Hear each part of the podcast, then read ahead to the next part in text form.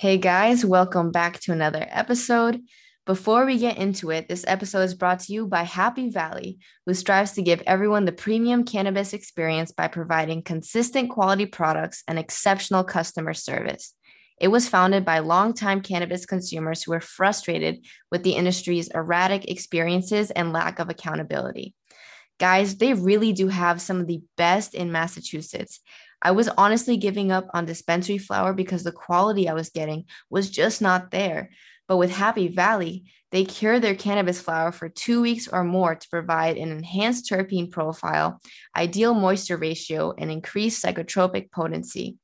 Their pre rolls are filled with pure ground flower, never trim. And for my cannabis connoisseurs out there, you can easily tell how big of a difference that makes. Didn't get that promotion you wanted? Happy Valley. Your crush left you on red? Try Happy Valley. Not only in the stressful times, but in the good times when you want to enhance any moment, why not pick up your own stash to enjoy? Visit Happy Valley in East Boston today to get 20% off a single accessory with the promo code DOPE. All right, let's get into it. So, today I am here with my best friend Anahit, and we're going to have a little history lesson on canna. Wait, can I say it? What? The M word. What M word? Uh, marijuana. yeah, you can totally use that word. Let's discuss briefly the history of the word marijuana.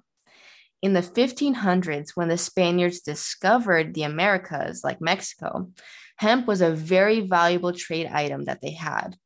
When they arrived, they launched the Inquisition, where they pushed out the Jews and the Muslims, trying to convert everyone to Catholicism. In Mexico, the Maya, Aztec, Mazatec, and more already had their own religious practices, which included psychoactive plants like psilocybin mushrooms, peyote, ayahuasca, and more. As the Spaniards tried to convert these communities into their religion, they would give them wine and bread, the blood of Jesus and the body. Hallelujah. Thank you for the bread and the wine. Thank you. Hallelujah. Yes. but wine and bread doesn't make you feel a certain type of way. It doesn't give you that godly experience that hallucinogens do. It doesn't do anything really. So they thought Catholicism was a bunch of baloney. The Spaniards were heated, so they took away their psychoactive plants because they thought this was the only way to separate them from their religion and force them to grow hemp instead, which they needed for trade. This was the first prohibition of psychoactive plants. The Spaniards threatened to punish if they caught consuming these plants. If only they knew, if only they knew what they were bringing to those communities. Oh, yeah. So these native communities started growing hemp, which was used for food, fuel, and fiber, until one of them decided to smoke the damn thing and realized, God damn, that's some good Zaza. so they started being sneaky, experimenting with the cannabis plant. Not only that, but these indigenous people started exchanging cannabis for their own psychoactive plants with the Spaniards but they had to be secretive. So they came up with Christian names to cover up their actions in case the Spaniards caught wind of it.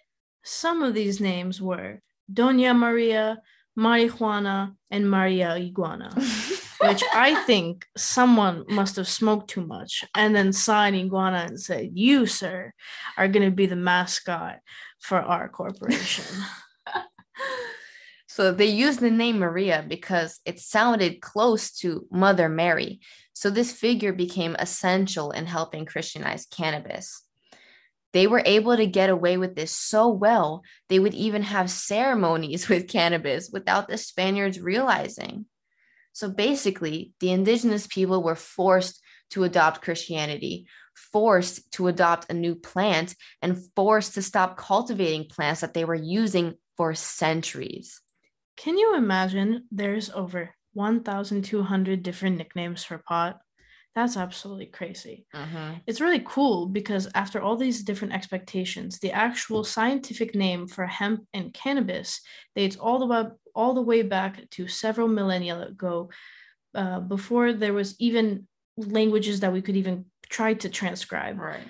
One of them named Scythian, which came up the word named Cannabs, mm. that was then extended throughout the whole world until it reached the Vikings. The Vikings. The Vikings loved pot so much that they took from their old Germanic language Hanapiz, which evolved into Hanaf, then Hanf, and an immediate predecessor to hemp. Wow. I didn't know that. So even the ancient Egyptians had a word for cannabis. Shem Shemet. Shem Shemet. the first references began to appear around 2350 BCE Damn, that's old. Yeah, for real. When a mythological king is described tying the cords of the Shemshemet cannabis plant. Medical papyri throughout the coming centuries would greatly expand on the medicinal uses of cannabis, describing everything from suppositories to creatively mixed poultices. Suppository. Supposit- what were they putting up there? I was thinking they were making band-aids. Mm-hmm. The plant was so high valued so highly that in 1563, Queen Elizabeth required everyone with more than 60 acres of land to grow hemp or face a fine. In 1890, Queen Victoria's physician prescribed cannabis for her cramps, and it was even considered to be one of the most studied and valued plants worldwide. So you're telling me that a plant that was somehow turned so evil, but was before considered one of the best valued plants Mhm. in the entire world. America, take notes. What you doing? Take notes. In 1942, Henry Ford then constructed an entire vehicle made out of hemp and soybeans that actually ran on hemp and soybean fuel. So, why are we here literally polluting the air when we could be riding hemp? We could be Hemp riding cars. ganja. Imagine uh, smoking weed, driving mm-hmm. weed, eating weed, dressing up in weed. Mm, that sounds great. We Bob could Marley would we be could so be proud. like that, right? Mhm. so looks like the rest of the world loved their weed, but how come everything went south in the United States? That is a good question. Even by nine, 1850, 19, 1850, cannabis was added to the US pharmacopoeia and had enjoyed a fairly successful existence in America thus far. But in the later half of the 19th century, hemp lost ground to cheaper products made of cotton, jute, sisal, and petroleum. Because hemp was processed by hand, which is labor intensive and costly, it fell behind on other modern and cheaper commercial production methods. That's absolutely insane. That's You're sick. telling me that you guys thought, let's just take the easy way out. And here's a little bit of a fun fact there are 11 presidents who have smoked weed No in way. their life. 11, yes. 11. 11 Stranger Things. We're gonna. They All right. I Name 'em. declare. Number one, George Washington. He sowed hemp out of a, from a muddy hole by the swamp, and then grew the it swamp. for fiber. And he even separated male plants and female plants to blossom them to hmm. use them for even preparations to deal with his toothaches. What? His Really? cherry tree wooden teeth had some toothaches. And Look he said, you know what? I'm going to smoke some weed and I'm going to get through it. Anyway, number three, Thomas Jefferson. In addition to farming hemp, he was an amba- he was an ambassador to France during the hashish era there. And at the risk of imprisonment if caught, Jefferson smuggled hemp seeds from China, known for their potency, to America. What? And the first drug dealer in America it was our own president. was Thomas Jefferson. He said, "You want some of that gas? I got you, fam.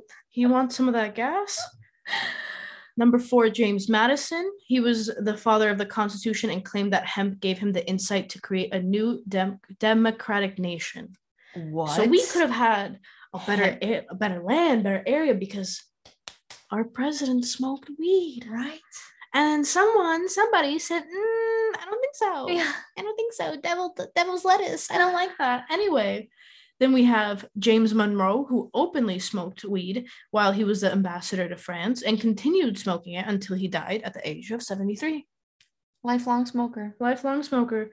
Andrew Jackson was next, third of the three military men whose letters were refer- referred to from his troops that he was always smoking weed. Oh.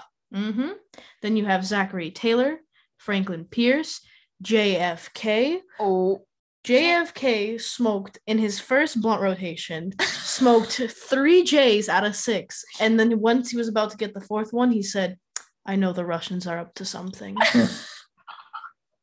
when I tell oh. you he peaked, he peaked. did. Jimmy Carter didn't smoke weed, but mm. because he was so progressive of his time, he supported the legislation to amend federal law to eliminate all federal criminal pe- penalties for the possession for up to one ounce of marijuana. So he Hmm. he was trying to be one of the good guys. He was like, "Listen, I don't smoke weed. I know my kid literally smokes on the top of the roof of the White House, but I'm okay with you know everyone out there smoking weed, which Mhm. I think is amazing." Yes. good guy right there. Then you have Bill Clinton, George W. Bush, which those two honestly was kind of surprised to even see there. Mhm. And then our most famous one that everyone knows, Barack Obama. Yes. He used to smoke in college. Mhm. So, despite cannabis having such a positive role internationally throughout history, why can an individual still be charged with a felony for having a frickin' joint? A joint. a joint. We're not talking no blunt, no cannagar, no bong ribs. Just some flower rolled in paper. Mm. Racism has played a large role in changing laws against cannabis in the United States. Smoking mota was associated with Mexicans, ganja with Hindus, and reefer with African Americans. In 1910, the Mexican Revolution caused thousands of Mexican refugees to migrate north slash east into the US looking for safety and work. These immigrants introduced the habit of smoking cannabis for recreational use instead of its general medicinal use into American society. They used the word marijuana for cannabis, which was a term almost unheard of in America until then.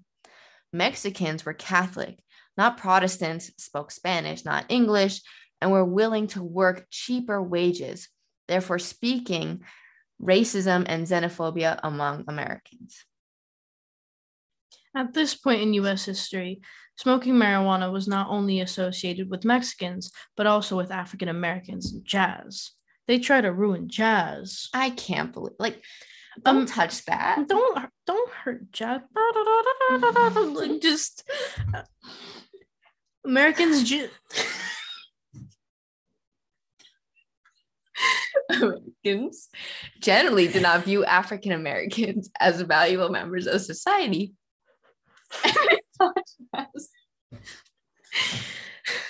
this is why two best friends can't be on a podcast together. Anyway, they thought jazz music was corrupting their youth. Famous jazz musicians such as Louis Armstrong and Cab Calloway were targeted and arrested for marijuana to intimidate minority communities from using the now illegal substance. You know, it's really, it's really funny that they care. Why y'all care so much? For real. I'm literally Like, losing my mind. It's a goddamn plant. It's a It's goddamn plant. And they're like, let's attack music. it's ruining everyone. It's ruining these kids. Wow, a trumpet. Right? a trumpet is ruining the next generations. Okay. How do Anyway. people let these people run this country? This oh is, my god. I don't understand America. Like the more I under like read into the history and what's happening now, I just don't get what's going on. We've been cracked out for years. Like like you're since the telling me- beginning of time, America's just been like so messed up. Like there's people literally like what's it called? Melting crystal meth into a spoon and injecting that, and that's like somehow okay, but a plant came from the ground, God given, hmm I don't and that's. Anyway, by associating marijuana with these cultures and movements, it gave many Americans a negative connotation of the plant. In 1933, the US Congress repealed the 21st Amendment, ending the prohibition of alcohol. The US was in the midst of the Great Depression, and Mexicans were being demonized due to the lack of employment. It was said by politicians that Mexicans were responsible for violent crime waves in America. What? Anslinger worked hard. It's a good name, it fits him. Anslinger. Uh, to associate the word marijuana with depraved behavior and hideous acts. He was very adamant against cannabis, but was unsuccessful in making it illegal. In 1935, he came up with a new strategy to, for cannabis prohibition by working with petrochemical associations such as those owned by the DuPont family and William Randolph Hearst. So DuPont was producing nylon, the number one competitor of hemp. DuPont also held many lucrative patents on chemicals used in the manufacturing of plastics, paper, and paint. So, literally, the reason why we all have to recycle in four to five, six different bins every other week, this guy. This man's. These patents were at risk of becoming worthless if hemp products and hemp oil derivatives became widely available and replaced nylon. So, this was DuPont's main motivation to become politically adamant about banning hemp. What a douchebag. Ugh, trash. So this guy just wants to ban hemp to make money, right? And he's not the only one. William Hearst had vested interest in the timber industry used to produce paper for his newspaper empire. He was also n- known racist who despised, despised blacks and Hispanics. Being the most powerful newspaper owner in America, he used his circulation to his advantage. He began a propaganda campaign against the evils of marijuana to create hysteria among white parents. Can you even believe that? Like, hemp was literally used as paper for years. And then this guy came out of nowhere and was like, I have a better idea. Let's cut down all the trees and make paper out of them because this is what I can make a business out of when you literally are ruining this planet. Like, And im- no one's doing anything good. And imagine if these two people didn't do any, if they didn't do anything and they never went with these jobs of making plastic and nylon, all the trash in the ocean wouldn't be there. Mhm. All the things that have created that are literally ruining our planet wouldn't be there. All the trees that they've cut down would still be up. Mhm. So literally, hemp could have was literally saving us, was giving us a grace of being a natural, clean environment. But because of these people who only cared about money and power, they decided, you know what? No, convenience, mm-hmm. capitalism, and ruining everyone's lives. That's literally where we live. We live in this country that, you know, everyone's just find, trying to find any opportunity to gain power and money. And, you know, that results in ruining the own place that we live. And with all this propaganda and all these campaigns that they started creating, it allegedly they said that smoking marijuana would turn high school kids into addicts and making them want to quit school and commit violent crimes like murder and rape. One of the What? results, uh, yeah, yeah. And one of the results of this propaganda campaign was the film Reefer Madness. And I definitely know in 2022, I definitely know some parents who still think like this. And it's truly sad because the only crime that their kids are committing is eating too much food and spending too much money on weed. And last time I checked, that's not a crime. Mhm. So They really You're said, mad. they're mad. they really brainwashed all these people. And the thing is, Nixon was so biased, biased against the Black, Mexican, Irish, Italians, and Jews that he used drugs as a weapon to fight against any community who he viewed as a political opponent. John El- Elrickman, weird name, Elrickman, who served as Nixon's domestic policy chief, admitted to lying about the drugs and using them as a tool in a cover story in Harper's Magazine. Their tactic was this put political opponents in jail to give them a criminal record, thus losing their right to vote. Can you believe that? They're like If I could these go people. back in time, the way I would backhand this man, oh my god, slap the life out of him. my Adidas slide would be going through his head, through his head. bye bye. So And tell it- me, what did NORML do again? well, NORML in 1978, which is the National Organization for the Reform of Marijuana Laws, by the way, they issued a challenge in the DEA's court system as NORML versus DEA. They wanted cannabis to be removed from the Schedule 1 drug classification. At this time, the DEA's own administrative judge, Francis Young, agreed with the NORML and said cannabis is one of the safest therapeutically active substances known to man. He stated that cannabis should be scheduled down and that the ban was unreasonable, arbitrary, and whatever that word is, capricious. An appeals Capricious. an appeals court stated that the DEA had broad discretion as to when it will move cannabis out of Schedule 1. However, until this day, the DEA continues to ignore their own judge's recommendations and has refused to remove cannabis out of Schedule 1. So they're doing what they usually do close their eyes and walk away. Can you believe they've been trying to push this to another schedule for like 44 years? 78 since 1978. It's 2022. This probably will still keep going for a couple of years. I swear they need to just like change people, like do a cycle, put some Gen Zers, put some millennials up in there, and see how quick everything gets fixed. This is crazy. The results of the war on drugs has provided the US with the largest population of incarcerated citizens in the world. Can you imagine that? We are one small, quote unquote, small country, and that we are love each other, and this land is your land. But we have one of the most largest populations of incarcerated citizens in the world.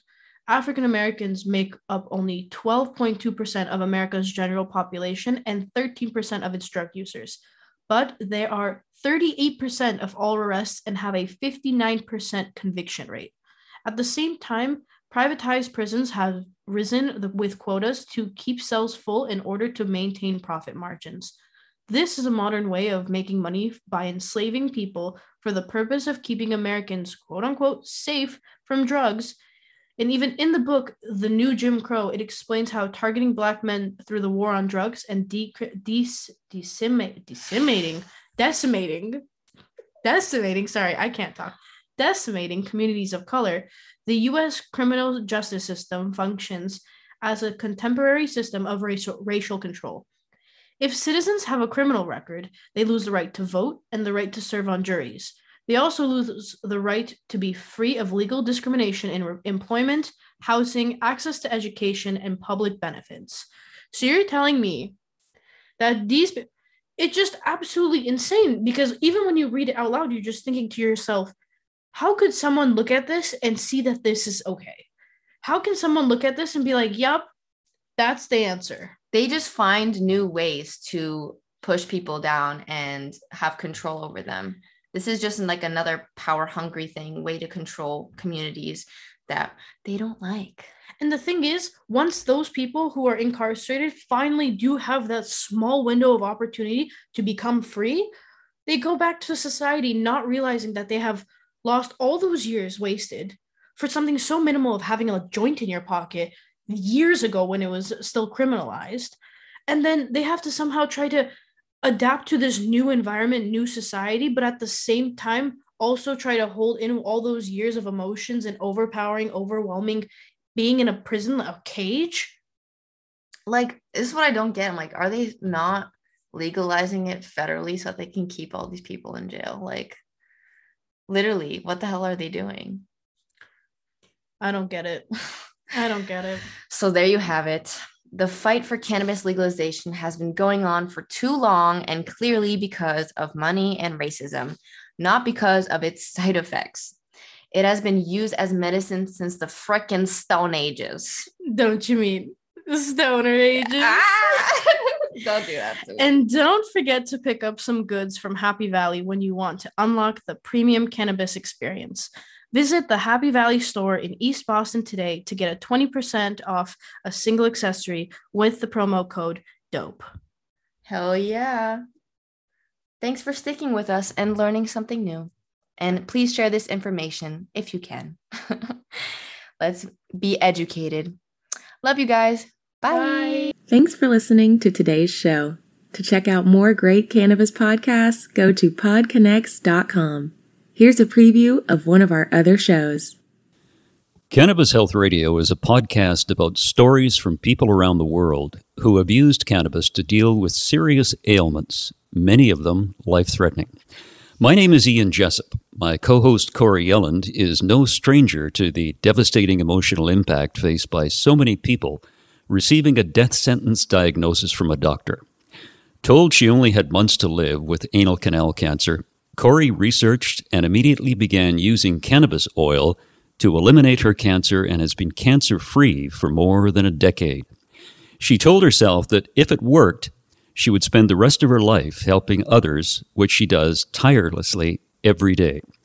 When you listen to our podcast, you'll hear many stories like Corey's, along with others who have used cannabis oil for many more ailments besides cancer, such as chronic pain, PTSD, MS, and many, many more. As one of our guests said, Your podcast gave me the confidence to save my own life. We regularly get messages from listeners who have heard our podcast and use cannabis to solve a serious health issue of their own or that of a loved one. We hope you listen to these stories and be as inspired and moved as we are with each and every episode.